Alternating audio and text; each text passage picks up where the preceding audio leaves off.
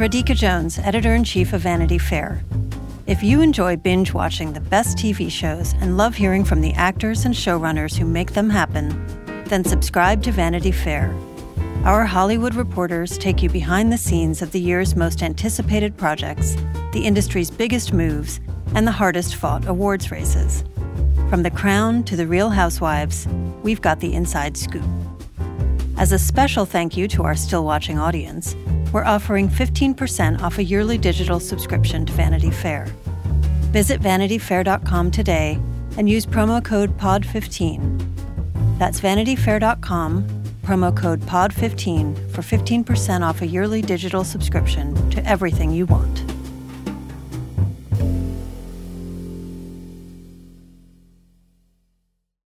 This episode is brought to you by Progressive. Are you driving your car or doing laundry right now? Podcasts go best when they're bundled with another activity.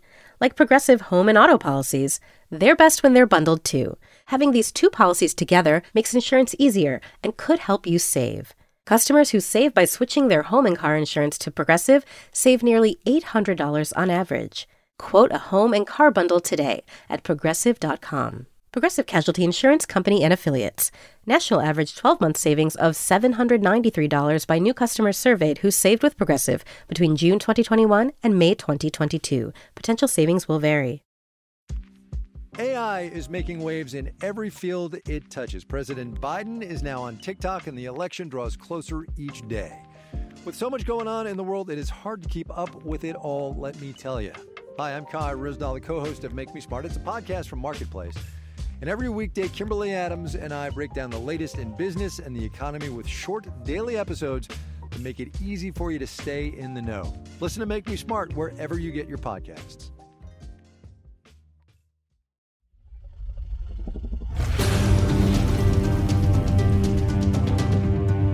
War is afoot. I am to inherit the Iron Throne. She will block my way. Hello, and welcome back to Still Watching, the television podcast from Vanity Fair. We cover entire seasons of the hottest shows of television, and right now we are diving deep into the hottest one of them all House of the Dragon, the Game of Thrones prequel series on HBO. I'm Josh Wigler, and to discuss House of the Dragon episode 4 with me today while Richard Lawson remains away on assignment, I am joined by Vanity Fair awards and audio editor Katey Rich. Katey, welcome to Westeros. Hi, Josh. I feel like I've been uh, lurking behind the scenes um, somewhere behind your Iron Throne this whole season, and now I get to emerge into the light. There are a lot of secret passageways, as we are coming to learn, uh, with which to lurk on podcast conversations, I guess. Uh, I have some questions about those secret passageways. We'll get there. Well, unfortunately, I also have questions, so I don't know how, how, how well I'm going to be able to answer any of them. But yeah, lots of secret tunnels and hallways and rooms and they're loud doors too. I have a lot of questions about Sir Criston Cole's hearing. Uh, I, I, feel like maybe he should have heard some of the uh, some of the noise that's happening here in this episode in he's King of the Narrow Sea, episode he's four. supposed to be the good knight here, and yet uh, some major flaws in his skills. Well, this could be an issue, Katey. Is that Criston was uh, he was brought into the King's Guard specifically because he had combat experience, whereas the rest of these would be knights uh, did not have that level of combat experience. Is it possible that his hearing was impacted uh, during some of these point. wars? Yeah. Those swords and shields clanging together are very loud. We very loud clanging. Him. Yeah, for mm-hmm. sure. Um, so we're going to recap episode four, King of the Narrow Sea, today. Uh, yet uh, another really eventful episode of the show. Uh, one I'm really excited to get into from the book perspective. We were talking offline before before we started this, Katey. That I think that there's there's some stuff that happens in this one that is somebody who read Fire and Blood, the George R. R. Martin book that this show is based on, I was anticipating, quasi dreading how some of this was going to, to happen on the show. I think you can tell people as many times as you want that this is the Targaryen show. Expect some degree of Targaryen on Targaryen romance to occur. Um, but I was really, really curious slash nervous to see how it was going to play out on screen. There's some book deviations here for sure, and that's kind of baked into the text in, into the text to begin with. I'm curious, Katey, just to get your take on this episode, but also just how House of the Dragon is rolling out so far for you.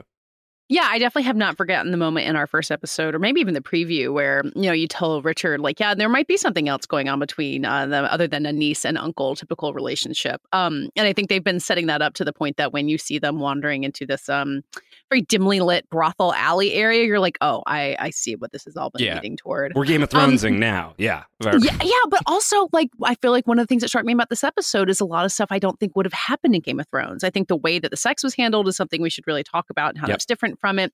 But just the world of the small folk in King's Landing and what we see from them, like I just don't remember that kind of texture being in original Game of Thrones. And maybe I'm not remembering it as well. I didn't get to rewatch anything, but I really liked how much of this episode just felt different, like its own show.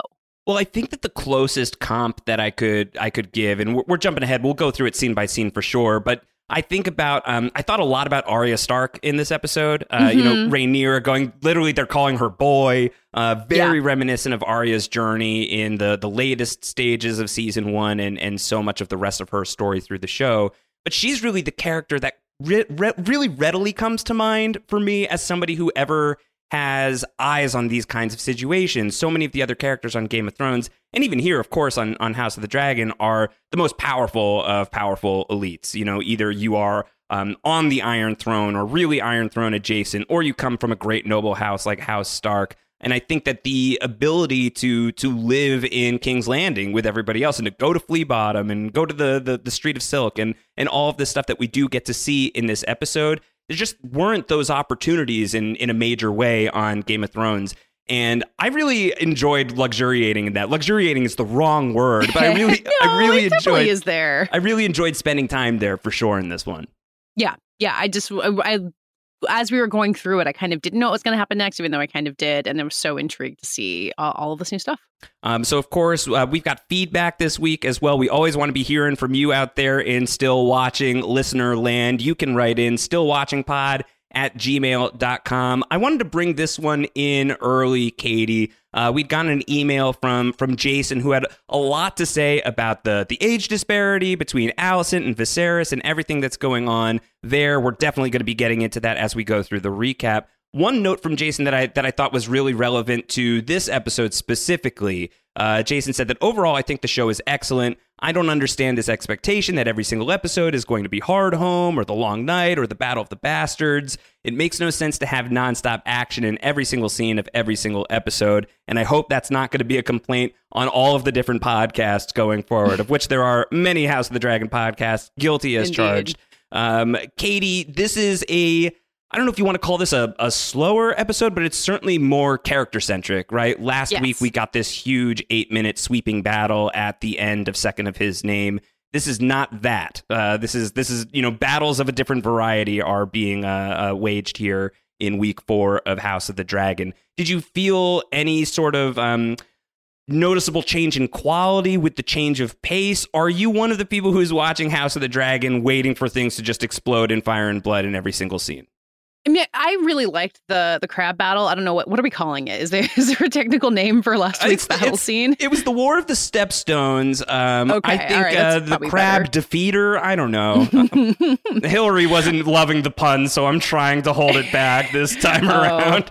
for sh- for shame. yes. No, I really like the character aspect of it. Like, I like how these relationships got really complicated. I think with, with Viserys and Daemon, and then Vis- Viserys and Otto, as the episode gets to its end, we're getting to a point where we know these characters enough. So it's not just like this is Viserys, he likes Otto, or this is Viserys, he and his brother don't like each other. There's Right. shades to these relationships now, and especially with Rhaenyra and Alicent, um, I think that really develops here.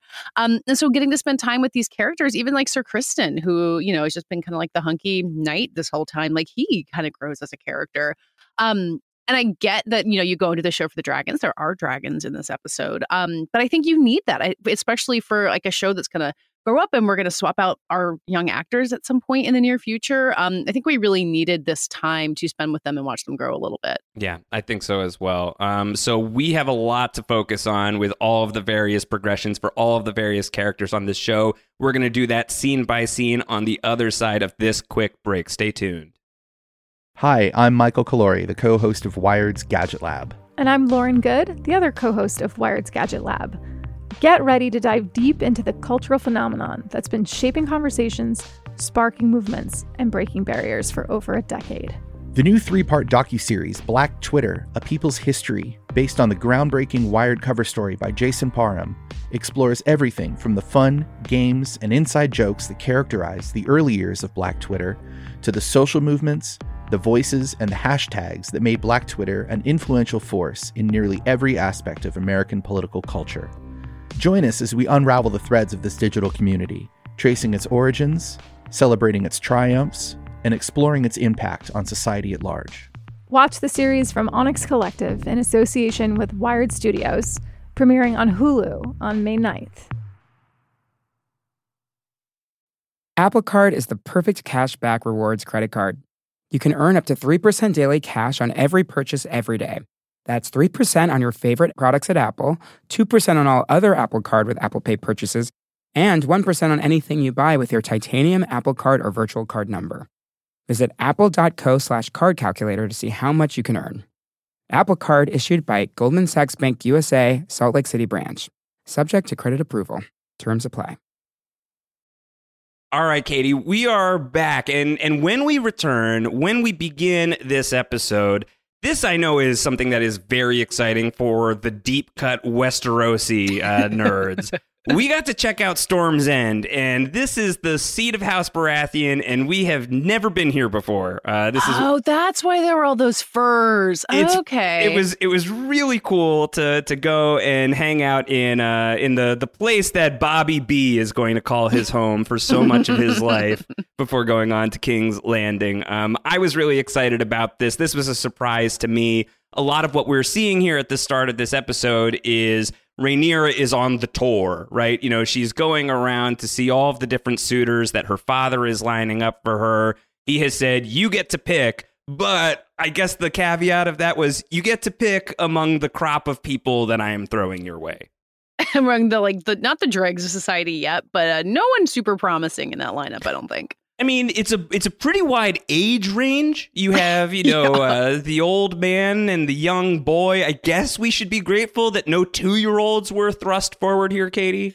Uh, yeah, that's that's true. We've already crossed that line. Two year old brothers or half brothers, for that mm-hmm. matter. Yeah. Uh, uh, you know that kid uh, who winds up in the sword fight at the end. He's going places. Like, I, you know, don't marry him yet, but I keep your eye on him. Maybe not. Um, this was this was something. I mean, fun is a very weird word to use when applying to two children fighting each other with swords and one of them mm-hmm. goring the other. Uh, but it, it was fun for me because this is this is a little piece that is taken out of Fire and Blood. So I, I think that oh the way that this was conveyed, Katey, was uh, I think that they selected one scene to be representative of this year long tour, essentially, uh, that Rhaenyra embarks on to go and see all these people that that might be suitable for her as um as her as her match. Uh, and in the book, uh, you you get to this moment where she goes to the Trident, a, a different region here than the Stormlands, and uh, Martin writes the sons of Lord Bracken and Lord Blackwood fought a duel over her, and that's ah. the sentence. That's it. Um, and this was like the thing that I feel like Ryan Condal and Miguel Sapochnik and the rest of the people behind season one, at least, of House of the Dragon, like that's a great passage. Let's adapt that and turn it into a moment. And it turns into this really horrific moment where this boy who is being publicly mocked by this kid off the side just yeah. engages in this sword fight with this guy, and um, it's another uh, Baratheon stabbed in the belly.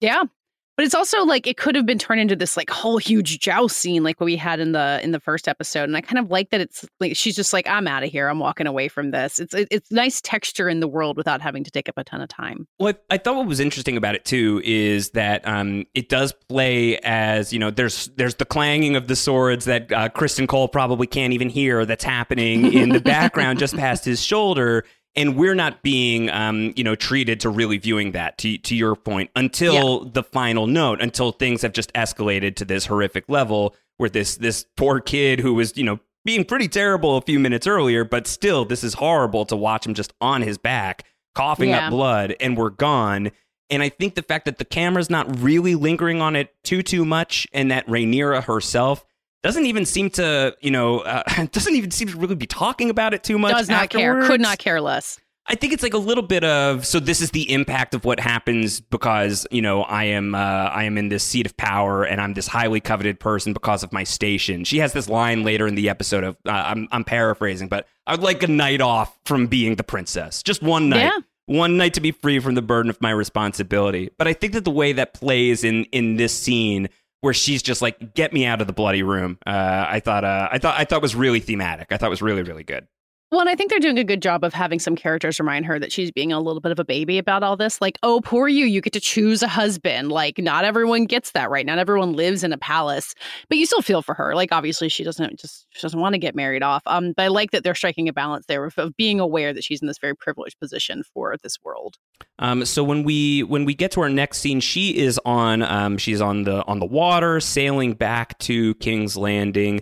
We're going to hear through this episode that this has been, you know, quite the process. It seems like yet another big time jump has occurred between episodes, Katey. It's about a year since we last left House of the Dragon. How are you feeling about flying through time? It's a big, big topic of conversation these days with what's going on on House of the Dragon. Yeah, I, I mean, I, the the time jumps don't bother me too much. It doesn't feel like too much has changed each time. I was curious where Sir Criston says there's only two months left, and I wasn't clear on two months of what. Like, is there a deadline for her to pick a husband at this point?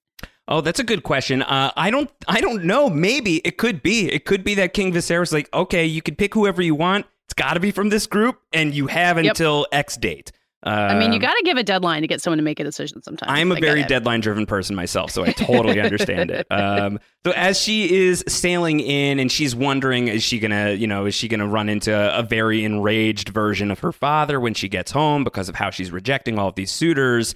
We're gonna see that um, King Viserys, at the very least for the short term, is going to have uh, a bigger issue to contend with as Daemon Targaryen makes his triumphant return to King's Landing flying on Caraxes and just uh, making a whole dramatic to do about it. So it's been a year since he won this whole battle, but they haven't seen him since then. Right. So he has been, um, if it's going based on the book and the fact that he walks into the throne room in the very next scene and he is wearing, um, you know, this crown that he has and how he has been anointed. He's the titular king of the narrow sea, uh, and that he has been, um, he has been given that honorific at the, you know, uh, at the site of his war. Um, in the in the book, the the conflict is still kind of playing out. The fact that the crab feeder was handled doesn't mean that it's all completely over. He Sure. spends some time there still and is sort of ruling over his little fiefdom here. It's like a very uh, shoddily run little kingdom that he has built out here in the Stepstones. Feels like they're yada yadaing past a lot of that for Daemon. They're yada yadaing through a decent amount of Daemon's story in this episode, actually. Um, and this was one of the ways where it felt like, yeah, maybe I guess he's been there for a year. He's been. He says that they've um, they've nailed two thousand dead Triarchy Corsairs to the stakes to the Sure sand did. They sure That's- did say that. that's going to take a year. I feel like that's a, a lot of hammering to be done. Two thousand people feels like a year. Yeah. Sounds about right to me. Yep.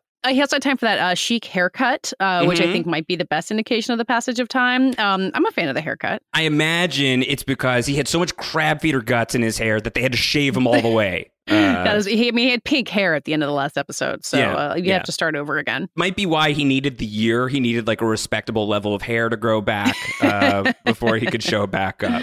Um, Yeah. yeah, but he comes back. He's got you know a little bit of a different swagger, and I think when he walks into the throne room, everyone is very nervous here. Uh, Yes. No one really knows that this is going to go. Very famously, Daemon and Viserys have fallen out. Um, certainly, all of Viserys' advisors know this. You imagine that a lot of the gossip has been, "Oh gosh, this guy."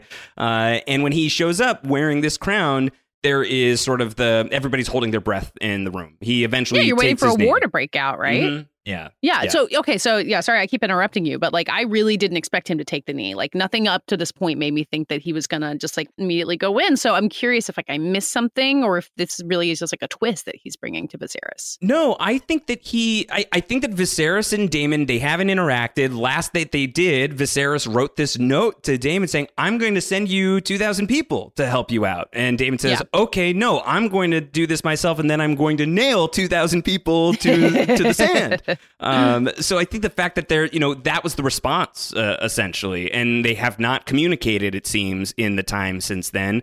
So I think Viserys is on edge, rightfully so. All of the people who are in his ear are on edge about Daemon as well. The only small council member who was kind of Team Daemon was the Sea Snake, and he's gone, and he hasn't come He's back. gone. Um, So I think like there is this question of, well, what's he going to do? This is an unannounced arrival. That's from the book as well. Uh, in the book, he he flies back Daemon uh, on Caraxes and just flutters around the the tourney grounds of King's Landing three times in the air, just being very dramatic about his uh, Mhm. his return to to King's Landing. So it plays out similarly here as well. I think just this question of what are Daemon's intentions, but he takes the crown off, he surrenders it, and I think character wise. I know how I, I feel about when Daemon is talking about I'm in it for the family. I, I, I care about you, Viserys. You kind of suck as a king, and I want to look out for you.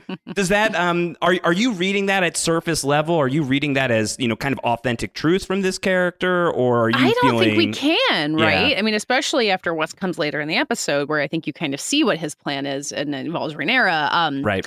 You know, I, I, you know, you see later him and Viserys really getting along. They have this party, and I, I really liked seeing that. You see Viserys so happy, and he's never happy, and like you get that they're brothers, and like they have a relationship there. So I don't think he's like actively trying to like wish Viserys ill will, but it does seem like a calculated move above all. Yeah.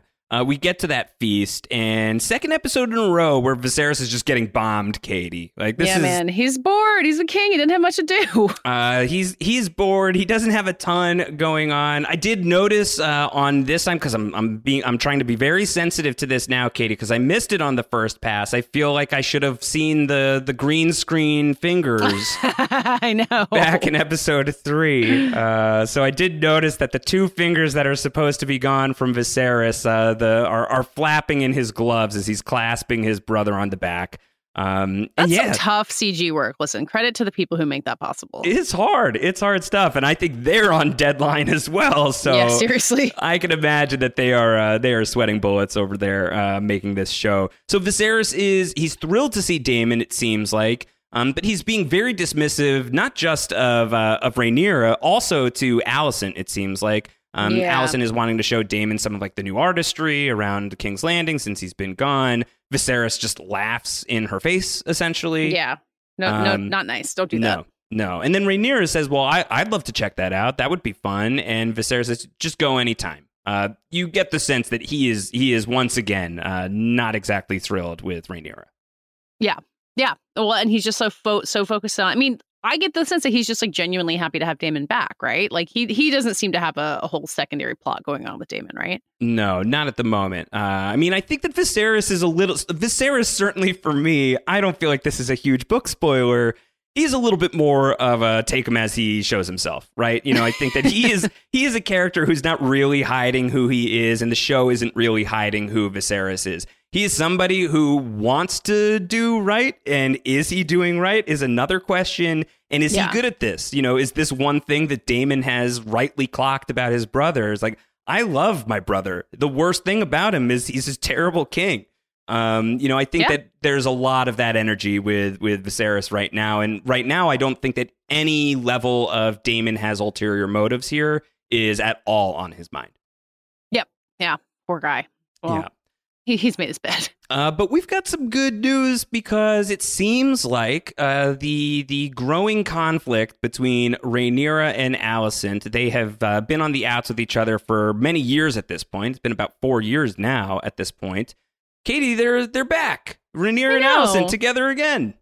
I mean, they should be allies, right? Like, obviously, a lot has happened uh, between the two of them, but like, Alicent's stuck in this castle. Rhaenyra doesn't want to be stuck in a castle. Kind of very insensitively says, like, who wants to just be stuck pumping out heirs? And Alicent's like, uh, okay, That's me. That's, that's Hi. literally what I'm up to. Hi at me. Um, Yeah. I, and yeah, I mean, this um, you know, moment of honesty together isn't going to last very long, as we know from later in the episode. But Right. it definitely it feels like these these two are natural allies. They needed to get it together. And, and Um, we, we got some feedback on the Alicent front. This was from Grace, who who wrote, and I felt like it was good to bring in now. Um, Grace had written in and said, "I noticed something in the first episode that makes me think that Alicent may be older than Rhaenyra, as she is in the books." Um, we've talked about this a little bit on the on the podcast as well. That this is one of the big changes for the show. Alicent has been aged to closer to Rhaenyra's age. In the book, she's about a decade older. Um, Grace continues. She says, When the two friends are talking about the history of Nymeria, the whole scene read to me as a tutoring session. It just seemed like Alicent was testing her on this knowledge and making her study. regardless of whether she's 10 years older than Rhaenyra is, uh, as in the books. This is still troubling, troubling, but it gives me some hope that it's maybe not quite as bad as we think. Viserys still doesn't pass the Leo DiCaprio test uh, since she couldn't be more than 25 if his daughter is 15.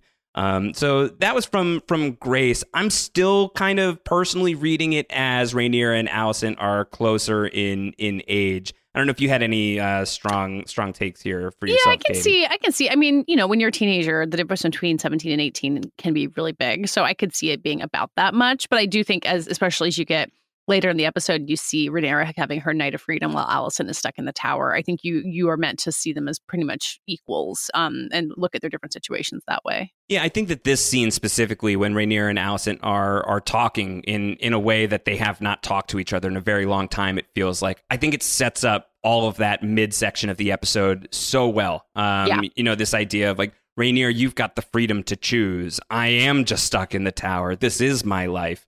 Yeah. Um, and I think just the the vibrancy of King's Landing as we're going through it with Daemon and Rhaenyra contrasted to when we do cut back to Alicent, she's you know pouring herself a cup of wine, and that's basically the scene. You know, she Yep. is lighting a candle in Yep. her very dark quarters. That's the scene. Um, you know, you even contrast it with the pleasure house. It's really brutal the contrast. Uh, so I think that this scene is doing a lot of work of trying to ground us, the viewer, in what is life like for the princess and the queen.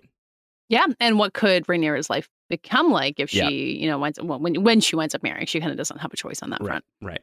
Um, Rhaenyra and Daemon get some time together here, Katey. Uh, All that high Valyrian flirting. I My know goodness. it. Yeah. Are you feeling okay about the high Valyrian flirting between the Targaryens? Should we just start talking about this now? I mean, I kind of like that they have this like fancy language that they speak together. I mean, I Mhm. guess like, I, I don't want to come down like pro incest between an uncle and a niece because there's obviously lots of problems with it. But like those two actors together, you get why they like each other. Yeah. Um, you know, they get along. They have like similar goals. They learn how to speak this language. Um, I, I like that as a point of connection between them. Yeah, the other week I was having a conversation, uh, and uh, the idea of that that um, Lord Strong, uh, the Master of Laws, pitches Viserys on you should have Rhaenyra marry Laenor Velaryon. We'll we'll do Mhm. what we didn't do, you know, what I told you to do a few years ago. We can heal this rift between uh, between our between your family and the Sea Snakes family. Uh, and that conversation was like, well,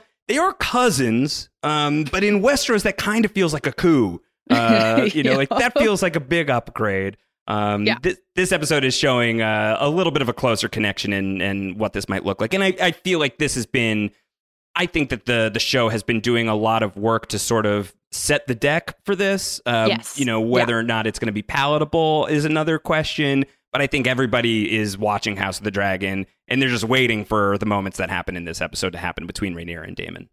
Yeah, I'm very curious about. I mean, we're recording this before the episode airs, so I, I'm curious to see the response. Um, and Mhm. to, but yeah, to me, like knowing what I do about Game of Thrones and the world of Westeros, which is not really even that much, like this feels like, oh yeah, this is what would happen if a 14 year old's going to get married. Then yes, I would rather this than like Viserys have married um that little girl from a couple Right. episodes ago. Like that felt way worse. Right, for sure. Um, it's been four years since they've seen each other. Is uh, is the indication here in this scene? Um, he's talking about how uh, they they're both talking about how they've both changed a lot in this time. Yeah. Some things are the same. She's still wearing uh, the necklace that Daemon gave to her at the start of the series. She has not always been wearing this necklace. Uh, it's it's worth pointing out, Ah. but she is today. She did break it out for this occasion. I was wondering about that necklace because there was still a lot of focus on it. Mm-hmm. I've forgotten about that. Uh, we get different perspectives on what marriage looks like in in Westeros. Daemon and uh, Rhaenyra talk this through. Daemon's being very casual about it. Uh, marriage, it's just a political thing, Rhaenyra. You get married, you can do whatever you like after. It's not so bad. And Rhaenyra's like, oh, really? Uh, it's very nice that that's how you view it. Uh, for me, it's potentially a death sentence. Yeah, and when that and that echoes something she starts talking about with Viserys later on. She's like, I can do whatever I want if you were a boy. He's like, Yeah, but you're not. Yeah. Tough. Right. Uh, right. and they seem to have really no um, no desire to investigate that double standard they have in their minds. No, definitely not. And I think uh, that scene that Viserys and, and Daemon are going to have later on when they have their uh, their latest falling out between the two Yeah. of them. I think that Daemon is the one who maybe pushes back on it a little bit of like, what were we doing when we were kids? Uh, Mhm. And he, and Viserys is one who's like, we were young men. Uh, so not being interrogated much at all by Viserys, who is uh, is at least trying to do the right thing by Rhaenyra still, but I think not looking at it any deeper than than that. I think he Yeah. looks too deep at it, and he sees what happened with uh, with Queen Aemma at the start Yep. of the show. So Yep. doesn't really want to look that in the eye right now. Mm-hmm. Yeah. Um, so we have a small council meeting, very quick one, where we find out the sea snake isn't here. He has he has not returned to King's Landing. It still seems like there are hurt feelings between the two houses. We learn from uh, we've got some some news from Otto Hightower's brother back in Oldtown that the word on the street is the sea snake is going to marry his daughter off to the Sea Lord of Braavos' son. So that's basically the the highest seat of power in in Braavos. Got Um. And Braavos being a totally separate country than Westeros, right? Yes, uh, it's like the, it's the big city, the big closest city, I think, uh, on Essos to King's Landing. So uh, an an important political alignment. If the sea snake is going that way, the sea snake, it's I, I don't know what it looks like for him right now after a few years of war. But certainly heading into that war, uh, the Sea Snake and, and House Velaryon are being talked about as the wealthiest house in Westeros. Mm. Um, so big, big money behind their name. And if they are throwing that money in with the free cities, that might look uh, look might not look so great for for what's going on here in Westeros. And I think this is that sort of loaded look of well, if they're aligning with the free cities, we might want to do something about that and seek a marriage pact of our own. And the unspoken piece of it for now, it will be spoken out loud by the end of the episode, is all eyes on Rhaenyra for that because the sea snake does have a son. Yeah. Well, doesn't this just make Viserys' choice to marry Alicent look even stupider? Like he knew that he was making a bad, like he wasn't going for the convenient alliance, but Yeah. like now he looks like a hypocrite as he forces Rhaenyra into it, and like marrying Alicent seems to have worked out okay, but like it just couldn't have been worth it. No, and I mean we did have that. I believe it was last week uh, when Rhaenyra makes a comment about that. Of you know, if we were doing this purely out of duty, you would have not Mhm. married my best friend. And Yep. even then, Viserys is like, yeah, true. Um, so there's some degree of self awareness. I think that he's bad at this, um, but uh, Yeah. you know that only gets you so far. And like you said, Daemon is not wrong about uh, how he reads his brother. Yeah, I think so. Uh, so that's living with Rhaenyra uh, when she goes off to sleep for the night. I think um, you know this idea of well, this one sounds like a foregone conclusion. It seems like this is where everything is headed. That I I'm going to be married off to the sea snake's son. And Uh, how old is he at this point? He's he younger, is- but not as younger as the girl was. No, he is. Um, he's probably I would say early twenties would be my guess. Uh, I think he's he is around there. We have uh, we've already changed actors with him one time. Ah, Uh, okay. So we have we do have one casting change that has occurred. We saw him in the premiere um uh, a long long way back. yes, uh, I remember this those two kids being there at the uh, big jousting match. Yeah, so that was Matthew Carver was the actor who played uh, the youngest version of Laenor Velaryon. Theo Nate is the actor who is playing him now. Um, so he is, you know, at least um, I think at youngest he is Rhaenyra's contemporary. Uh, so Okay, they, right. they are they are of the same age. So So certainly a tolerable political match for her. again, you know, same age and cousins, a total coup, a total I coup. said in Westeros. tolerable, all right, Yes, not yeah. ideal. Yeah, not ideal, but this is this is a different world we're talking about. Um, so in her in her bedroom when she goes in, Criston Cole is guarding her for the night. Um, she goes in and there's this bag that is here. It does not belong to her. She investigates it. There's clothes. There's a scroll. It's a map. It points to this hidden passage in her bedroom that she did not know about previously. Um, and there's a secret Do door. we buy that?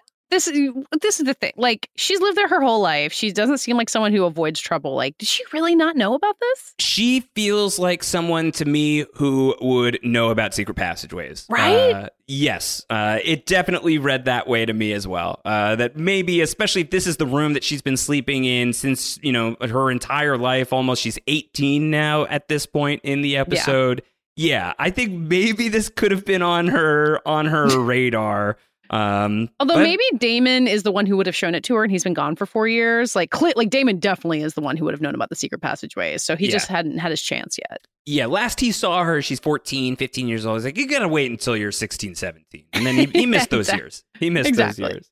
Um, but it's so loud. This was the thing when I was. it's so loud uh, that it's a it's a really bad look on on Sir Criston Cole for whatever reason. Katey, this was my huge hang up of the episode. Is, how does he not hear? It's such a racket. It's so he, loud. Maybe he was like out getting a coffee and missed missed his moment. I mean, Yeah. he'll, he'll, might have hell to pay for this in the next We- episode. We know Game of Thrones loves coffee, uh, so It's true. it could be that he was just out getting uh it is a late Starbucks. night he's got a he's got a night shift so uh Yep. maybe um Rhaenyra sneaks out she she goes past Balerion the Black Dread so she's you know fairly you know not like totally out in the open but she's passing through well-traveled terrain here in the Red Keep uh and eventually she is going to run into into Daemon and they're going to go for this night on the town. We go through it. We're seeing you know uh, all sorts of you know there's this man with fire on his hands. There's lots of uh, there's musicians playing. There's just some you know casual sex in the alleyways as you do here on uh, in Mhm. king's landing Uh, I really love the score in this segment. Um, Yep. I don't know. I don't think we've heard that music before. And, you know, Ramin Djawadi has gotten, um, you know, a little bit of uh, nudging for using the same score again for the theme song. sure Um, but this, again, it sounded really different from Game of Thrones and really um, added so much atmosphere in this section. I think I think that there is there is a there's a moodiness to these scenes, and I think Mhm. even um, in Matt Smith's portrayal as well, and I think Millie Alcock too. She has this sort of starstruck quality about her of she's seeing her kingdom in a totally different way for the very first time in her entire life. She's undercover. No one knows who she is. She is free from the burden of being a Targaryen, if only for a few hours.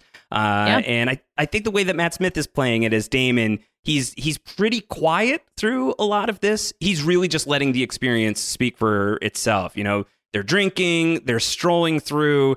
This is old hat for Daemon Targaryen. He's lived this Yeah. life. This is a, a first for Rhaenyra. This is where the haircut really comes in handy too. I think. I mean, he's got a hood on for a lot of it, but uh, getting He's rid of those, like you know, yeah, those Legolas looks locks. Mhm. He just he looks good. He looks good. Again, I don't want to be in pro incest here, but Matt Smith, I you know, he's got a strong look here. We get it is the point uh, for sure. um, so we're we're going to be cutting back and forth between what's happening in um, in the streets and what's happening back at the keep. Um, one of the scenes that we get is Viserys is being bathed by how many people does it take to bathe the king? Like six until Alicent's like, just let me do it. Which Yeah, maybe this is I weird, mean, guys. You're just things to do. staring at him, and he's feeling very self conscious. Uh, just let me wash my husband, please. Um, so yeah, it's. I mean, I think that this is really for me. I don't know what else you're taking from it. I think that this scene. Um, her drinking the wine, um, her in the night getting like the the very very late night booty call, essentially. Yeah. it's all underlining what does life even look like for Alicent as the queen. She was talking earlier in the episode of sometimes I forget that I was Lady Alicent. Uh, no one sees me that way anymore. Everybody just sees me as the queen. And it's fairly lonely, is you know the subtext there. I think that's the big subtext of of these scenes for me. Yeah, and also okay, I think I said earlier, like what it would could be like for Rhaenyra uh, Yeah. being married off. Um, you know, that's the, that's the life that she's trying to escape for this one night with her uncle. Yeah. And I think for Rhaenyra, she's getting a very different experience in a lot of different ways, obviously. But one of them is this big scene that we get here where uh, it's been a minute since we have seen uh, a, uh, a stage play in, uh, Yeah. in Game of Thrones. Were you happy to see uh, some, some stage work happening here on the show? Oh yeah, I mean, it made me feel like I'm watching Shakespeare in Love, just watching Mhm. like a really uh, a silly comedy out there. Um, I I am curious about how much of this is supposed to be a revelation to Rhaenyra about how how people feel about this. Did she like really not know that people might want her brother to take over? It seems to be what she's afraid of. I feel like it's confirmation, right? You know, I think that this is like Mhm. confirming her worst fears is that yeah, people just don't want her anywhere near the throne because she's a girl. You know, uh, Yep. that, that you know my my my baby brother, two years old, three years old now, I suppose, as he is, is still the preferred candidate. Um, and I think I think it's it's it feels to me it's it's one of those things where it's it's one thing to to to feel it, it's a totally different thing to to know it. And this is a moment where she is really alone in booing Aegon as the heir in this moment. Um, everybody else is really Team bold Aegon. of her, actually. Yeah, uh, no, I loved that. I thought it was great. I love that she had this moment of sticking up for herself from the back of the crowd, but she's just got no backup here. Even Daemon, I think the whole point is you should see this. You should know. Um, and of course, I think underneath that is Daemon's uh, feeling of, you know, you'll get on the throne with my help. Yep. Uh, so all of that that's going on, all of that's all of the stuff that's happening here. By the way, Katey, this is another instance of just a sliver of the book that's being expanded out. Um, you know, okay. Obviously, all of this is going to build towards uh, the sex scene between Rhaenyra and Criston Cole. Uh, that's going to be coming a few scenes from now. And there uh, were a lot of questions about how all of this was going to be adapted for the show. Um, Fire and Blood, it's written from the perspective of a maester of Westeros who was not alive during this time, and he's drawing from the sources that he has available. In this whole period of time, there's a lot of conflicting information about how this moment played out. Um, and one of the things that's that's interesting to me is um, that this is supposed to be with Daemon and Rhaenyra.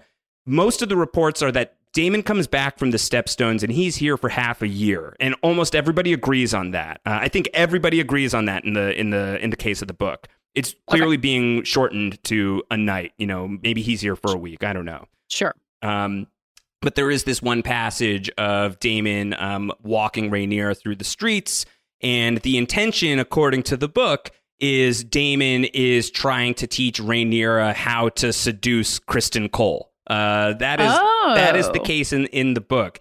In the show here, it's um, it's being played very very differently. And um, in in my humble opinion, I'm I'm much happier with how it's being depicted on the show because gosh, if I never have to read George R. R. Martin writing another sex scene again, I will be incredibly happy. Uh, and some of the things he describes between Daemon and Rhaenyra, that it's not just that Daemon is showing her King's Landing and taking her to a pillow house or whatever, that he and Rhaenyra are um, are are you know are are hooking up, and he's showing her how to how to pleasure a man. Uh, and the way it's written is just is is really kind of trashy, and it's being depicted from the perspective of a very trashy character that mm-hmm. one of the mm-hmm. sources of information during this period of time is a character who we haven't seen on House of the Dragon. I don't know that we are going to see on House of the Dragon. Um, is a character named Mushroom. Have you heard much about Mushroom, Katey? No, no, but I did have a question. Oh, who is it who comes late? Who's the uh, the source who comes to Otto? Uh, White Worm. Is, that, right. is so, he the, the version of White Worm? Totally different. White Worm and uh, Mysaria, uh, who who we have seen before and we see again in this episode. She's the one with Daemon while Daemon is nursing like this hangover from hell. Uh, right. Wait, she, is that not the same woman who he like pretended was his wife? It's the same woman. Yeah. Okay, that's what I thought. Okay. Mm-hmm, yep. And she is, um, if she wasn't known by this name before, she is now uh, the White Worm. She has developed a bit of a reputation oh. of herself of being a source of information, information broker. She's going to be saying that to Daemon of, you know, the the trade of the flesh is not going to be as lucrative as the trade of information is essentially right. what that boils down to. Um, Mushroom trades in information, but also really loves to trade in information of the flesh. Uh, he is like a super pervert. He is a he is a court jester. He is a dwarf, and he has. Um, I'm gonna just quote George R. R. Martin here. These are his words, not mine. Uh, an alleged enormous member that he writes about way too often and I'm so glad that this He's is not, not on the show. I couldn't handle Mushroom. Uh, I think we can leave Mushroom. Mushroom could stay in the book. Um, I mean, this is the whole thing about. So I didn't know any of this about Daemon's role and like his intentions here. Um, but I think like the patronizing aspect of that is like, let me show you how to seduce a man. Like that sucks. We don't yeah, need that. Yeah. Um, and the way that like the sex is depicted at this pleasure house, like there's a lot of emphasis on like women having a good time and like men having a good time together. Like I think we see like full frontal male nudity. I need to go back yep, and check. Um, we do. And I, like I said, I, I haven't rewatched Game of Thrones in a while, but it just feels like a really different way of depicting a brothel, which we saw plenty of in original Game of Thrones. It feels like a completely different perspective on this. There was a part of me that was kind of just like, okay, well, it's Game of Thrones. There was bound to be a brothel scene, uh, and you know, so there, so watching this stuff, I think on my first pass, I was I was a little bit like, miss me with this, uh, and, I, and and I do and I do think that there is um there I'm going to be really interested in getting people's reactions to this one, Katey. Like I I, I don't know that I've come around to this portion of the episode as anything for me other than Game of Thrones is just kind of Game of Thronesing. Uh-huh. Um, you know, it, it it didn't land squarely with me. It felt it felt a little bit like the older version of the show. Um, but I think that the the impact of it and where Rhaenyra ends up at the other side of this sequence, I think is a really important place to push the character and Mm. knowing that this was, you know, this is one of those things where you can you can change certain things about the storytelling from the book, but I think there are some structural beats that you really just cannot change, uh, or else so much falls apart. So this some version of this had to happen. I I prefer the way that they did it on the show to how it goes in the book. In the book, does he leave? Does he like? It seems like he kind of gets freaked out and leaves, right? in the in the book it's it's um it's there isn't like sort of a like a, a highly personal version of of this um, i think that the bigger question in the book the way that the book leaves it is is Daemon trying to coach Rhaenyra up to to seduce Criston Cole, or is he trying to besmirch her honor so that Viserys will let him marry his daughter? Um, Ah. and, and I and I think that there is still a read of that that's intact by um, you know the end of this episode when Daemon and Viserys have their big falling out. But then there is this moment when when Daemon and um, and Rhaenyra are uh, you know finally uh, showing some physical intimacy in in this sequence. And he's the one who ends it. And it seems like he is having he is having his his own thoughts about it. And that remains i think for me pretty enigmatic as far Mhm. as what is he taking away from all of this? And is this a version of him you know real like was this a political move? I think is still fairly open. And the book left it kind of open as well.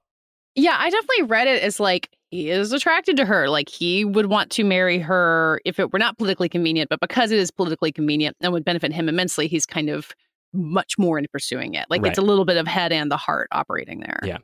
All of this is contrasted with Alicent and Viserys having sex at night, uh, and Alicent looking totally miserable. Uh, Absolutely miserable. Yeah, this was hard. That was really, really tough to watch. Yeah. Uh yeah, the moment where like he gets he tries to catch her eye and she like puts on a face for Mhm. his benefit is just really heartbreaking. And she, Yeah. I mean she's resigned. You know, it's not she's not surprised by any of this. Yeah, yeah, and I, I, I have to go back and and and see what what was it a rat that was on uh the bedpost? There's some animal that she's looking at. Uh, oh God. Yeah, yeah. right. I forgot about that. Yeah. Uh, so there's there's some animal I have to go back and and and check, but just even like the you know just the, the there was like a dirtiness to it uh, that I think is Mhm. being literalized by the presence of this this outsider uh, that is that is here. Um, that I think is is really furthering this theme, and I, I think that there have been a lot of questions about where is Alicent at in all of this. Um, you know, does she care about the king? Did she care about the king at the start of this? Was she just pushed into this by her Mhm. father? Her father's really going to be a huge subject of this as we as we push deeper into the episode. Um, but I think for the first time, even though it's still you know subject to interpretation, I do think that we're getting uh, much more of a read on Alicent and what life for her is like as the queen. It's Yeah. joyless. Yeah. Yeah. And like, and again, like, I, this isn't like Sansa stuck with Ramsay in Game of Thrones, right? Like, Alicent made a choice on some level, like to the extent that she had choices in this world. Like, she made a political move the same way that Rhaenyra is about to, and everyone else has. But that doesn't mean that there's not a human misery associated with that. Yeah. Um, one thing that we we kind of glossed over that I feel like uh, it, I, I will I will get it in the proverbial comment section if I do not call this out uh, is before they go to the pleasure house, uh, Rhaenyra is going to she's going to steal something. She's going to be chased through the streets by Daemon. She is going to run into a knight, uh, Sir Harwin Strong. Breakbones, allegedly the strongest man in Westeros, so appropriately named, I would say. What a name. He is. Um, we saw him last week. He's the son of Lord Strong, the Master of Laws. His brother is Larys Strong with the Clubfoot, who we saw last week as well. Oh, yeah. Okay. He's the guy. If you if you notice this, certainly the meme lords have. Uh, is this scene when Rhaenyra is coming back, covered in the boar blood, and she catches a look from a guy who just seems very happy to see Rhaenyra covered in boar guts. Uh, Yep. He's like very Yep. impressed and has this big goofy grin on his face. This is the same guy. Uh, Got it, okay. Who who just lets her go. You know, he he he clocks her. Have a good night, boy, uh, and she gets to move on. So Yeah. Think- What is that? Is that going to come up later? Like, that felt like a little bit of a uh, tangent. Yeah, I think worth noting. Uh, I think Okay, I think okay. worth noting the interaction between Rhaenyra and Breakbones. Uh, All right. To be continued on Breakbones for sure. Filing Um, that away. yeah, put that in the yeah, uh, put that in a safe space, uh, and we will we will examine it later. Um, Rhaenyra comes home um, after Daemon has just split. She is able to to get home, not unnoticed. There is this boy who watches her leave, and obviously is going to come to Otto and uh, and give the the news. Uh, a message from the White Worm, so that is going to be Mhm. Mysaria, who we will see in a bit. But when Ra- Rhaenyra comes home, she blitzes past Sir Criston, who seems like was totally shocked that she is not in the room. Um, and we do we do get this love scene between uh, the two of them, which I think is another one probably long awaited by people who've been leaning in. Yeah, yeah. I wrote down uh, what a fancy sex scene because it just like goes on for a long time. really and- long time, Katey. I don't know if there's like Vaseline on the lens, but everyone looks really great. I Mhm. noticed that like you you don't see her boobs, uh, which again feels like the new Game of Thrones. Like Yep. that that isn't necessarily restraint they would have had in the past. Um, Um, and she seems to be having a great noting, time. I think, Katey, this this episode was uh, not directed by a man. Uh, Claire Kilner is the director of this Very well episode. worth noting. She has a few episodes. She's going to direct the next one as well. Next week's episode, We Light the Way. She will also have the penultimate episode, which has a provocative title for me as a book reader The Green Council. Uh, your episode nine is always an event. I'm That's very true. excited, especially after watching this one being so character focused. I think we've got uh, we've got some major story beats that are in, in really safe hands, and not the least of which is um, you know a sex scene between a character who is played by an actor in their 20s, um, but we've seen this same actor play Rhaenyra as a 14 year old. This I think was a really tall order to to to serve up to us in a way that I think was going to be um, you know not salacious, not scandalous, and I Mhm. think it it does feel like a very loving scene to me. I, I don't know if you had a different read on it. No, I think she, like she is pursuing him. Uh, he seems to be treating her well. She's enjoying herself. Like I think, you know, I thought about what Daemon said. Like you get married and you can do whatever you want. Like is this the best case scenario for Rhaenyra that she marries whoever and then Sir Criston's still hanging around to to actually have a good time with? Yeah. He has, uh, you know, uh, a lot of armor that needs to be removed. So, That takes a long time. The- Seriously, the scene goes on for like ten minutes. like, so much of the scene is literally just like taking all of the individual pieces of the armor the shoulder off. plate, the Mhm. breastplate. Yeah, like the forearm plates. Like, all of the plates are gone uh, by the end of it. So, it's a very big deal for Sir Criston Cole, who, you know, this is, you know, he is way above his station at this point. He talked about that in episode three with Rhaenyra, Mhm. that, you know, you've given me the greatest honor that I could have ever imagined for myself in, in my life by naming me to the King's Guard.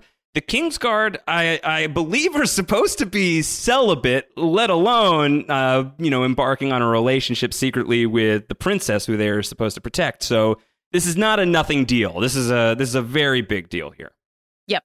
Yeah, I wondered about the celibacy because I feel like there's all you know. The, there's the the Night's Watch. Like I feel like in the world of Westeros, there's a lot of rules about who in what job is allowed to sleep with people. So, Yeah. You know, never stop Jaime Lannister, and um, I'm you no, know, no, it never seemed to stop anyone. Honestly, No, not So- really. no, yeah, rules more like guidelines. Uh.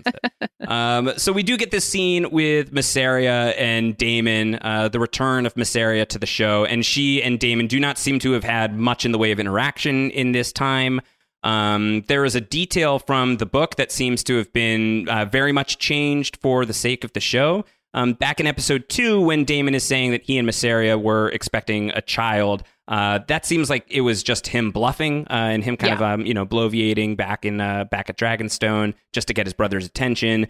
The book has it, and again, it's all you know, you know, second, third hand sources. So the the history can be molded for the show, and this can be kind of the canonical narrative. Um, but it seemed like she was pregnant in the book, and that she lost the child when she left Dragonstone. Mm. I don't know if that's something that's going to come up on the show. So far, it does not feel that way. It feels like that whole thing was played kind of, um, you know, farcically. Uh, that it isn't, That- you know, something that was real. that seems very much in line with this show's goal of giving women more agency. Mhm. Uh, you know, within the boundaries of the world of Westeros, which you know, as we've said, doesn't give women a lot of options. Like having a character have a miscarriage just as like a plot beat seems Yep. pointless, and Yeah. that was really smart to excise. And I don't think that it really adds anything uh, to uh, Yeah. to Fire and Blood. So uh, to take that completely out of here, I think uh, it it absolutely works. Um, I feel glad for her that she's just been rid of him this whole Mhm. time and doing going about her business. yeah. Well, she's trying to give him uh, a hangover remedy. He wants nothing to do with that. Um, maybe he should have taken the hangover remedy, Mm-hmm. considering what's coming next. Uh, he's he's really feeling it this morning. Yeah, he's Um, in for it.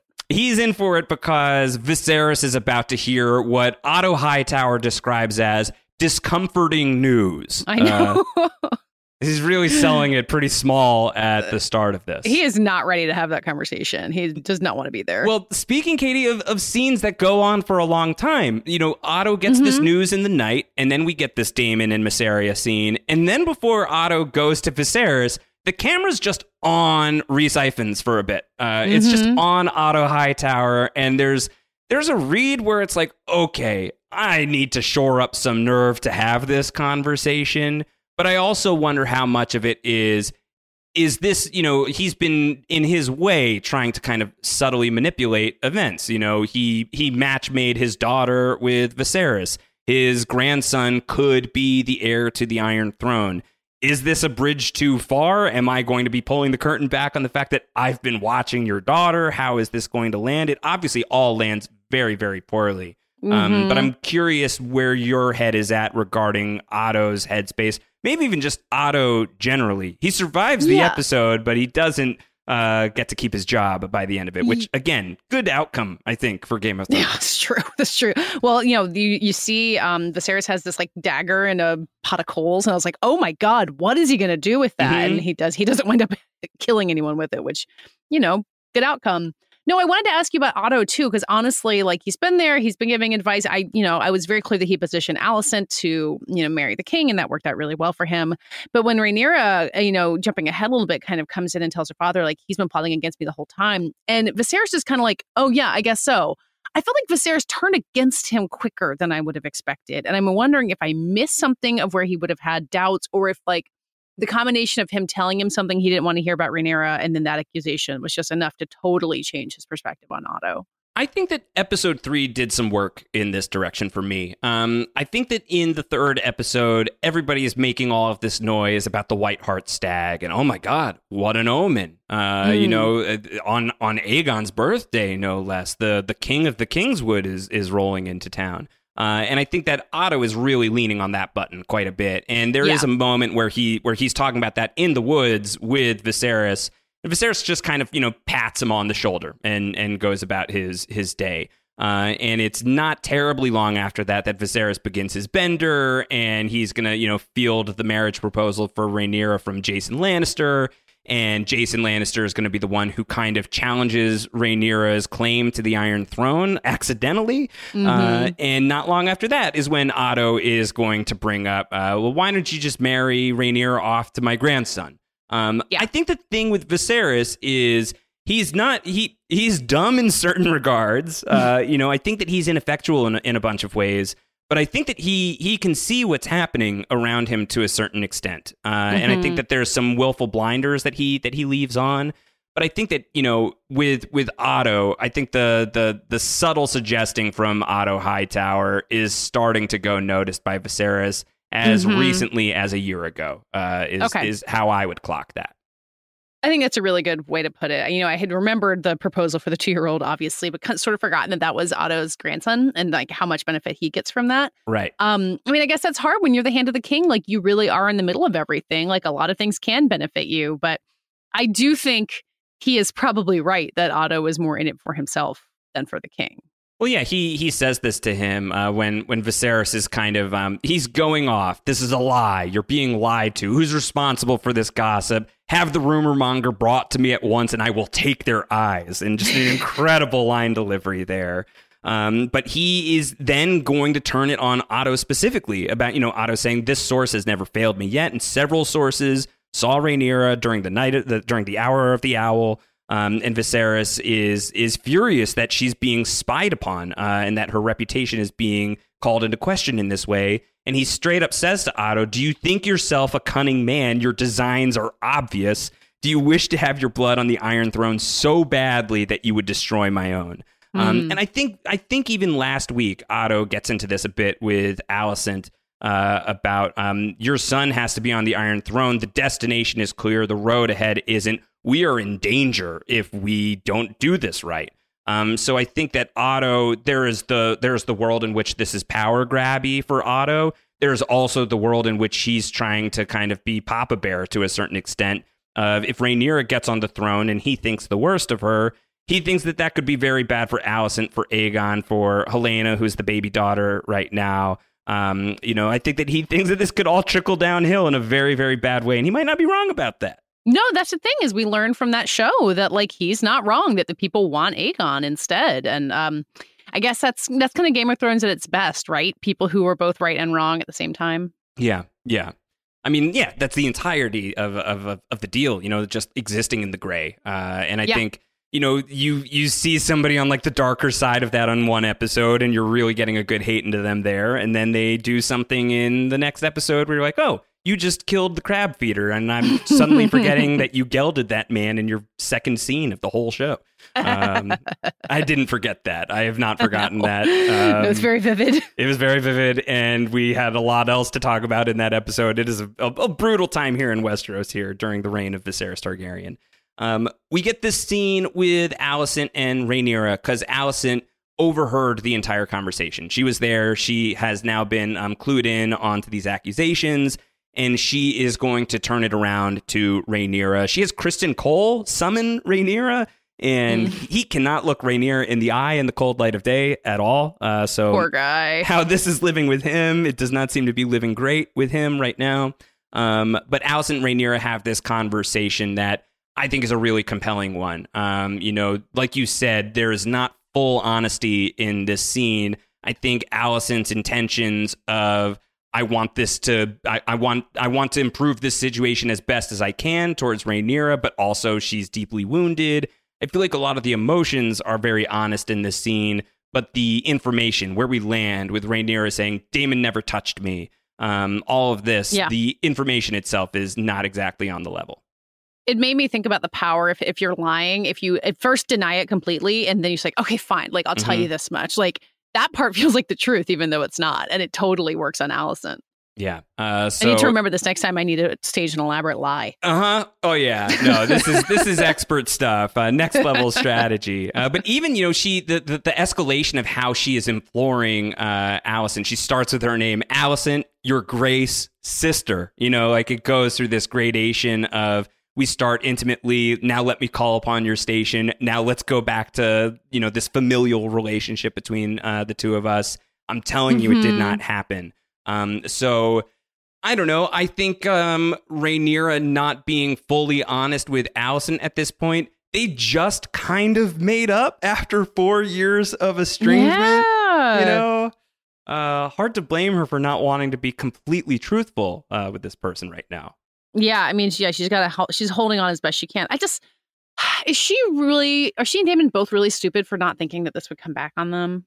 Um, I think uh, I think Daemon is. Yeah. Uh, I don't know about Rhaenyra. I th- I still feel That's like sure. Rha- This is she's new to all of this. I think she's new to all of it, and uh, we Hillary and I talked about this a bit last week too. That there's an element to which Rhaenyra feels like she's been kind of frozen in amber. Uh, you know that you know the the trauma that happened to her uh, when her mother died. She's 14. A few months later, the, her only person that she trusts in the world has been, uh, you know, covertly married off, paired off with her father. Um, you know, I think that the the three year time jump, she's still kind of you know broody teenager about the whole thing, which is fair. Mhm. Um, so I think that there is an element to which Rhaenyra, you know, she's concerned about: Do people want me on the Iron Throne? Am I actually going to have this thing that I never thought that I would have, but I've now been told that I'm going to have? I think she's living in that space in in a big way. So for Rhaenyra not to see the top down view of how this could ultimately play out and just get swept up in the occasion in the night and like having this rare moment for herself where she can just be a person free from the burdens of the crown. Um, I I get all of that. Daemon is just a reckless dude. Uh, you know, he charged into battle against uh, you know, uh, you know, thousands of, of enemies, uh, completely without backup. So maybe he's just uh, it, I, it's a, a foolish move, but maybe it's just completely consistently in character with this guy. Yeah, no, that sounds about right. And again, I like that like Rhaenyra as a character who we're rooting for, and like I, you know, I think I still want her to be on the Iron Throne, but she's not like powerful girl boss who makes no bad decisions. Like she Right. she has a lot of depth to that character. Totally. Um, Daemon comes back uh, and he is immediately brought before Viserys, and he is still pretty worse for wear. And Viserys, he's mad. This is the Mad King right Mm-hmm. now. he's furious. He's not happy. He's kicking him while he's down. Um, but Daemon doesn't deny the charges. Uh, you know, Yeah. he's he's again he's throwing it back at Viserys that uh, you know we we went to all the brothels when we were young. Uh, Viserys says this is very telling for me, Katey. We were young men. She's just a girl. Um, yeah, come on, Viserys. You know who is who is he just with the night before? These past several years, then you know. So uh, extraordinary, extraordinary coming from this guy. Um, and he says that you've ruined her. Uh, you know, this. th- you think about what this is going to do to Rhaenyra. No one is going to to marry her now. Uh, Daemon says that you're the dragon. Your word is truth and law. You know, he's trying to convey to his brother that you can make this story whatever it needs to be. Um, and Yeah. by the way, just marry her to me. Uh, and I will I will take Rhaenyra as is the tradition of our house. Viserys hates all of this. Okay, here's my question. Would that be an advantageous political match? I kind of see where he's coming from with saying that they should just get married. I think for for Daemon's perspective or for Viserys's perspective. From from I feel like I feel like for Daemon it makes sense, but then like it would power it would make their house powerful, right? To like that's the whole thing with Targaryen intermarriage, right? Like we keep the blood strong and we we, we stay, you know, we circle the wagons around our family. Yeah, I mean, and I think especially for Viserys is somebody who is going to be talking to Rhaenyra about this in a scene or so from now, um, about how we have some responsibilities as Targaryens that go above and beyond the throne. Um, Mhm. And so that tracks for me. I think that I think that you're seizing on it from Viserys's perspective. I think it's all about you know the delivery certainly. Uh, and the way that Daemon went about all of this, like there's just not not the best. It's not the exactly like asking permission to propose. no, no. this is not great behavior. Uh, it's bad behavior. And I and I think um I think from Viserys's perspective on all of this as well, and he he talks about how I have I have gone out of my way to uh to vouch for you, to back you. You came back. You you were legendary in the Stepstones. You bent the knee. I thought this was going to work out great between us, and all of a sudden you're just immediately back to your old tricks. Uh, you know, it's like the fool me once uh, sort yeah, of. he's sort of not vibe. wrong about that. No, he's not. Um, and so he kicks him out. He says, "Go back to the Vale. Go back to your lawful wife." We have not um, seen Daemon's wife uh, in the show up to this point, but he is married to uh, to a, a lady of a noble house of the Vale. Um, so he's We've saying, not heard many nice things about her though. no, not at all. Daemon does not seem to like her or anybody, uh, any of the women of the Vale. He has uh, very, very mean things to say about.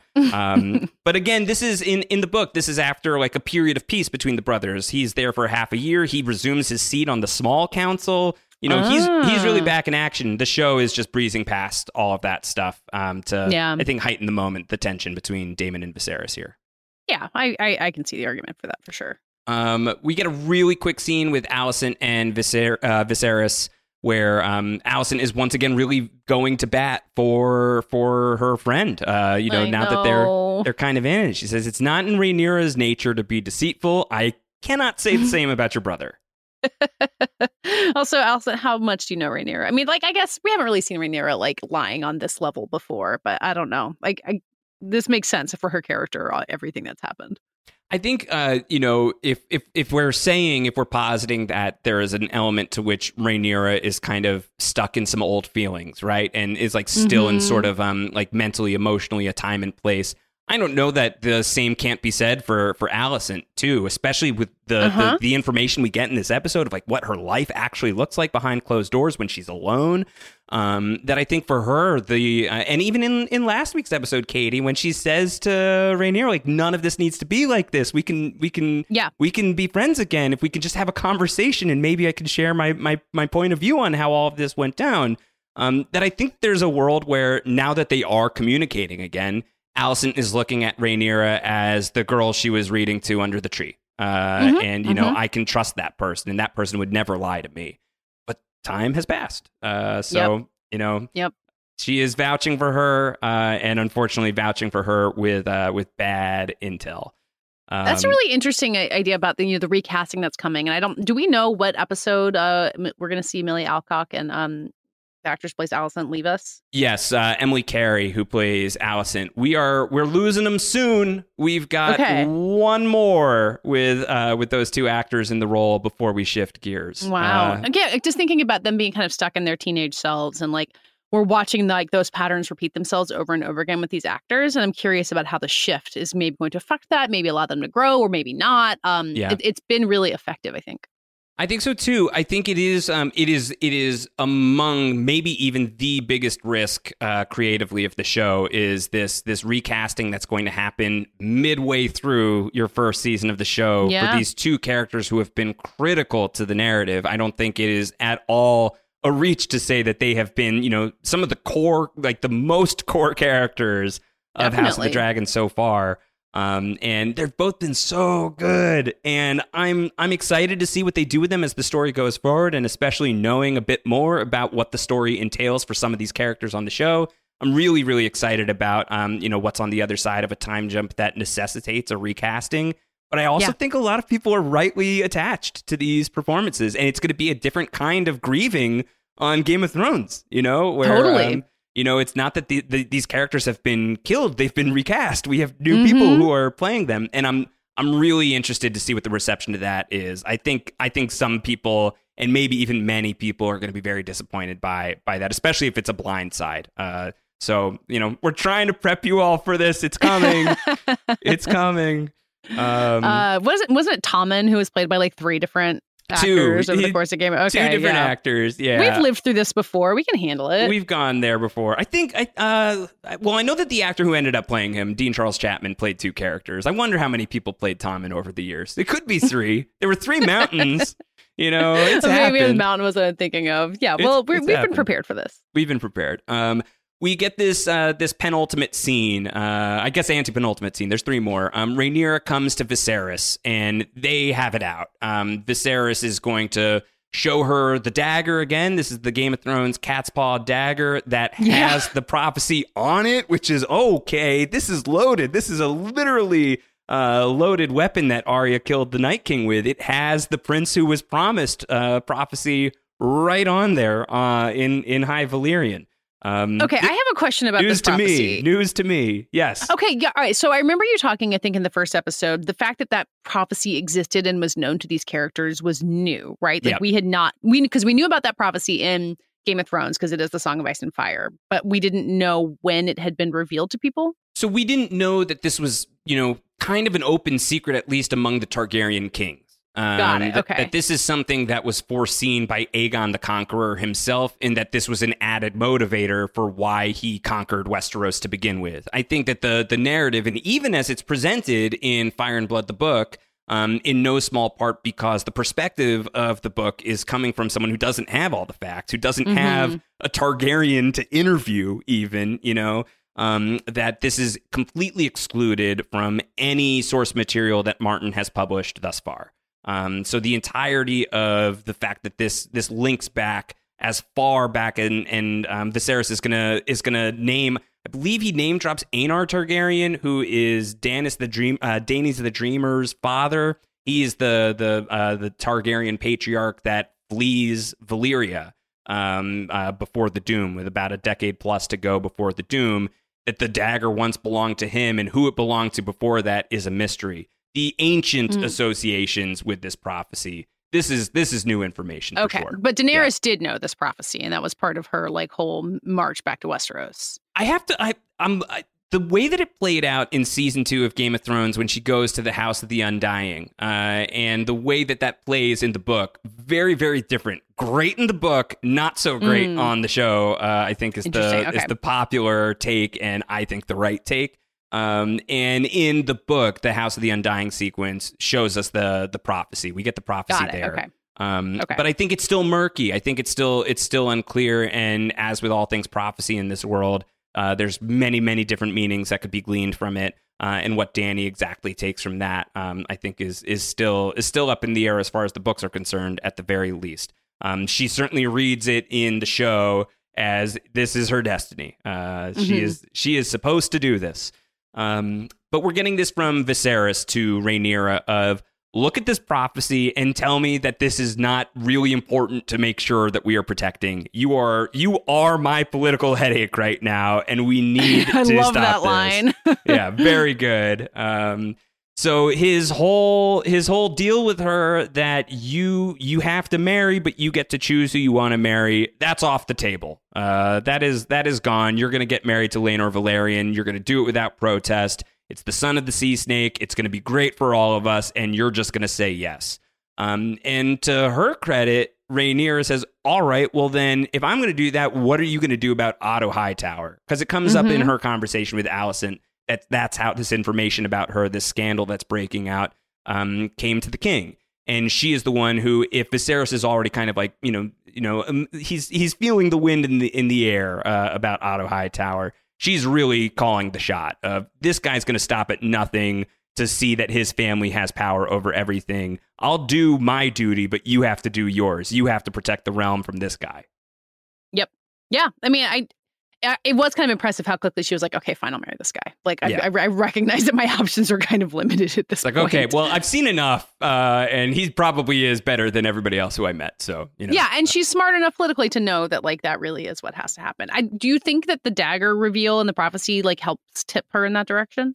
I think it may, it may help ground her in some of the the responsibility of the throne. It's such an X factor. Uh, I mean, really, every time that the dagger and the prophecy comes up, Katey, I am just kind of at the edge of my seat of like, are you White Walkering this show? Is this happening? Are we Night Wait. Kinging? Are we going to Night King this show? Wait, what does Uh, that mean? What are we talking about? I'm I'm nervous that there is some big White Walker component to the to the story Oh, because Uh, of the ice, because because it bringing in Song and of Ice and Fire. Well, just that this is this is the vision, this is the prophecy that uh, Westeros is gonna, humanity is going to be ended by this great icy horrible threat from from Got far it. beyond if we are not ready for it.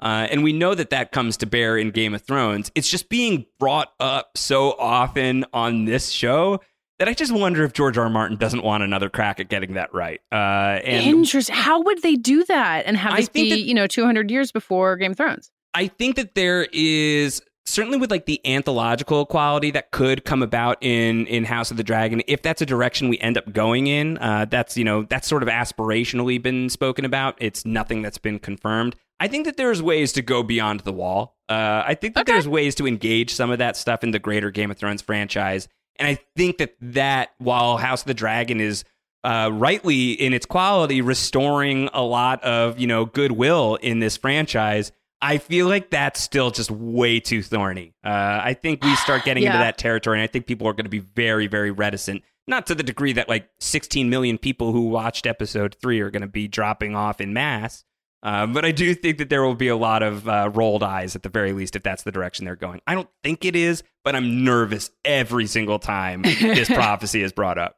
Because I think they've done a really good job of getting away from the Game of Thrones comparisons really quickly. Like, obviously, every episode we're getting Baratheons and Starks and stuff like that. But like these characters, I don't care about Jon Snow right now. Like, I don't really want to think about all of that stuff. I'd love to go see um, Winterfell again and all of that stuff. Right. Um, but I think for them to go back into White Walkers, especially in season one or maybe ever, would just be kind of inviting all of that back again. Oh gosh, and I, I mean, I'd be furious. Uh, I, I- like I do think I'd be really upset, and I don't think I want that. Uh, I want to stay locked in on the story because the story that's being told is very, very compelling in its own Yeah, right. It doesn't totally. need any of that. Doesn't need any of that as far as I'm concerned. Yep. Um, Viserys is gonna fire Otto. Uh, you know, he's gonna he's gonna get the he's he's got this very very strong counsel from Rhaenyra, who obviously is invested in this man not being around anymore.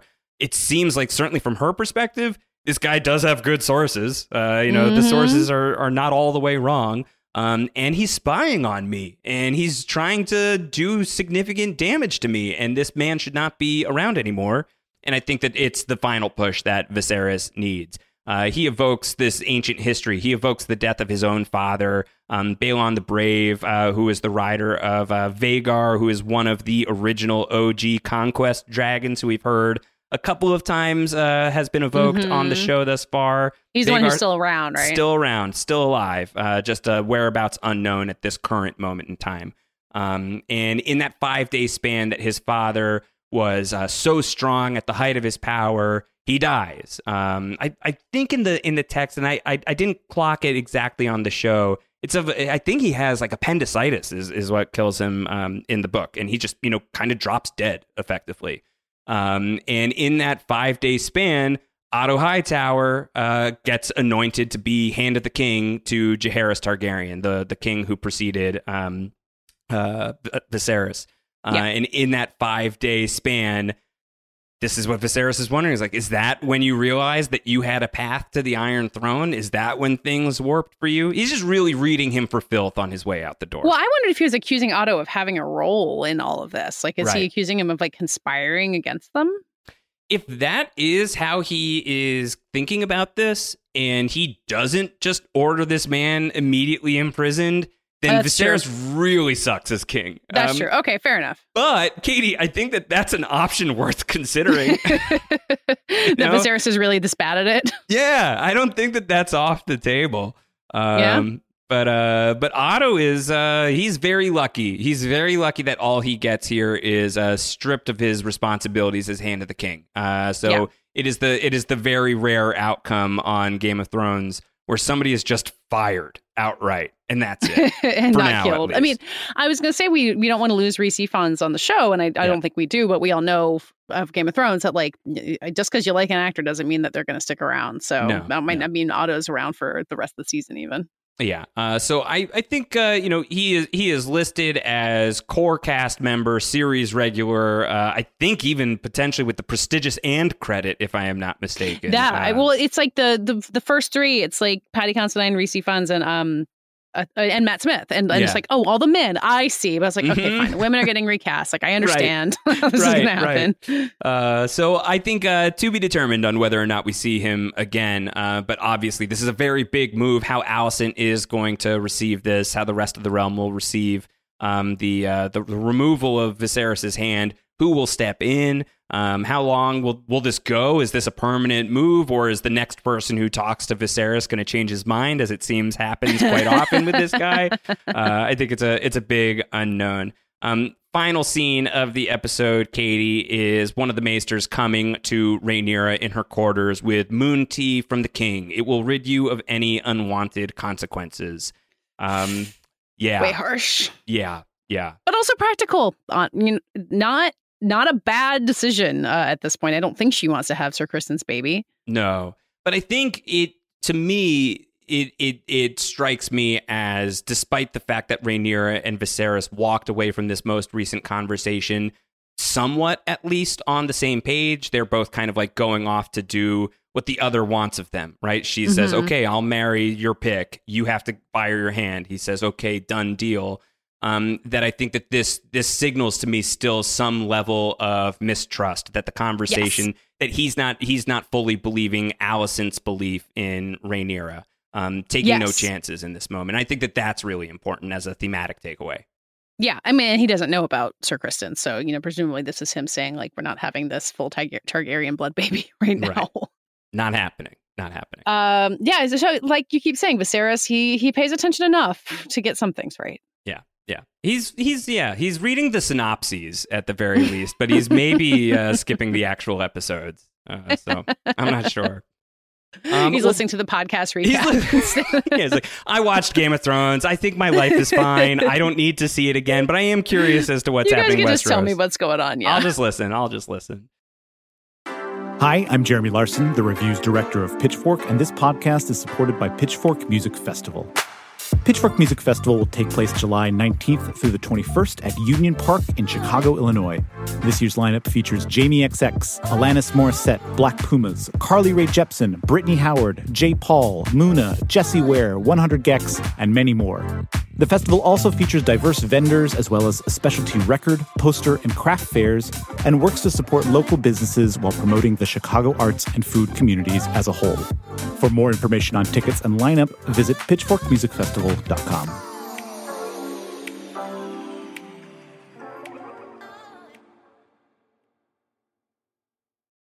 Well, that's it, I think, for this episode of House of the Dragon and still watching as a result. Episode four in the books, Katey. Four weeks of House of the Dragon down. Next week, we're hitting the halfway point already. wow. I'm having such a good time. And like honestly talking about this with you makes me enjoy the show even more. Like I think Yeah. it certainly has its ups and downs. It's not always the lightest viewing, but like I said in the beginning, like I think the character focus of this really made me feel invested in all these people more than I have been so far.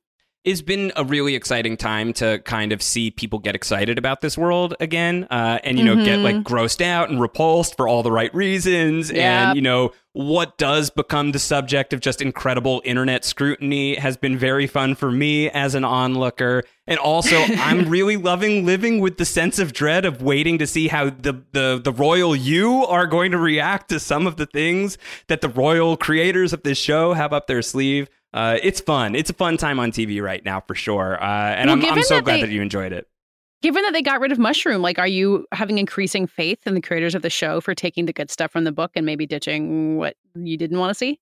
I am happy with most of the adaptation choices. Like I'm, I'm pretty happy with most of the the zigging where they could have zagged, uh, according to according to the text. Uh, I think I'm good to not see mushroom. I think is is a is a is a good fine choice. Um, I think that some of the it's interesting because I think that there's been a lot of different takes on the pacing of the show. Like we're we're blitzing through the years here. Uh, you know, four years have passed over the course of four episodes is just a, a huge swath of time. And yet, I think that there are also thoughts. There's a school of thought that the show is a little slower. I think you know, once again, to give Mhm. voice to what Jason had written in uh, for this week's podcast. Um, so it's a little bit of I, I think that there's still a degree to which a show of the size of House of the Dragon in a Game of Thrones franchise with just that level of pedigree behind it, it's a little like damned if you do, damned if you don't. Um, it's a hard book to adapt. They have adapted like three pages of the book so far at this point. They're going through it and really picking things out. But I, I really like the the eye that Ryan Condal and Miguel Sapochnik in in coordination with George R. R. Martin is a really close collaborator on this. Um, like what they're cherry picking and what they're choosing to to bring from the text and and put on screen. That moment at the beginning of the episode, the joust between, uh, you know, the joust in quotes. It's a it's a full on death match between these two Yeah. people fighting over Rhaenyra. It's it's such an aside in the book. So there there have been a few of those. The entirety of this long night through King's Landing is an aside in the book. Um, I'm I'm really I'm really uh, it makes me want to reread it in a different way. You know, when I when I went back in the lead up for this show, I was reading it really closely to like get the plot. Um, now I kind of want to go back and comb through and are, what are like the little nuggets uh, that the creators are really latching onto that they feel like this is going to be a big scene if we can blow this out. So yeah, Yeah. I'm happy with it, Katey. I'm I'm really happy with the adaptation so far. Yeah, I'm so glad. It feels like it's pleasing people like me who know, um, you know, not nothing, but not a lot, uh, Yeah. and people who know everything. So that's about as ideal as you can get. I have a question for the book readers out there. Are you enjoying the adaptation? Uh, was this a good episode for for you? Because I think that the Criston Cole of it all and Daemon and Rhaenyra, this was highly anticipated stuff. Did it land for you if you read the book? If you haven't read the book, how did it land for you? We want to know. Still Stillwatchingpod at gmail.com. You can send your feedback in. We'll get to it on the next podcast here on House of the Dragon. Episode five is what's coming next. That one is titled We Light the Way. Uh, the way to what uh, is my question. We shall find out in one week's time. Katey, where can people find you? What do you got going on? Uh, well, you can find me singing the song "We Know the Way" from Moana, which is Uh-huh. what popped into my head when you um, listed the name of next week's episode. We'll see how similar they wind up being. Um, you can find me uh, at Vanity Fair on the Little Gold Men podcast, where we're in the throes of Emmy and festival season. There's a lot going on, and I'm on Twitter at Katey Rich, K A T E Y R I C H. Amazing. I'm at Rand Howard on Twitter. I am writing recaps and more for VF.com here on the House of the Dragon beat. So make sure that you're checking all of that out and make sure you're back for the podcast next week with our episode five recap. Of course, special shout out to our man behind the scenes, Dave Gonzalez, for editing this podcast. We appreciate all of the incredible work that Dave is doing making this podcast possible. Until next time, everybody, take care. Bye bye.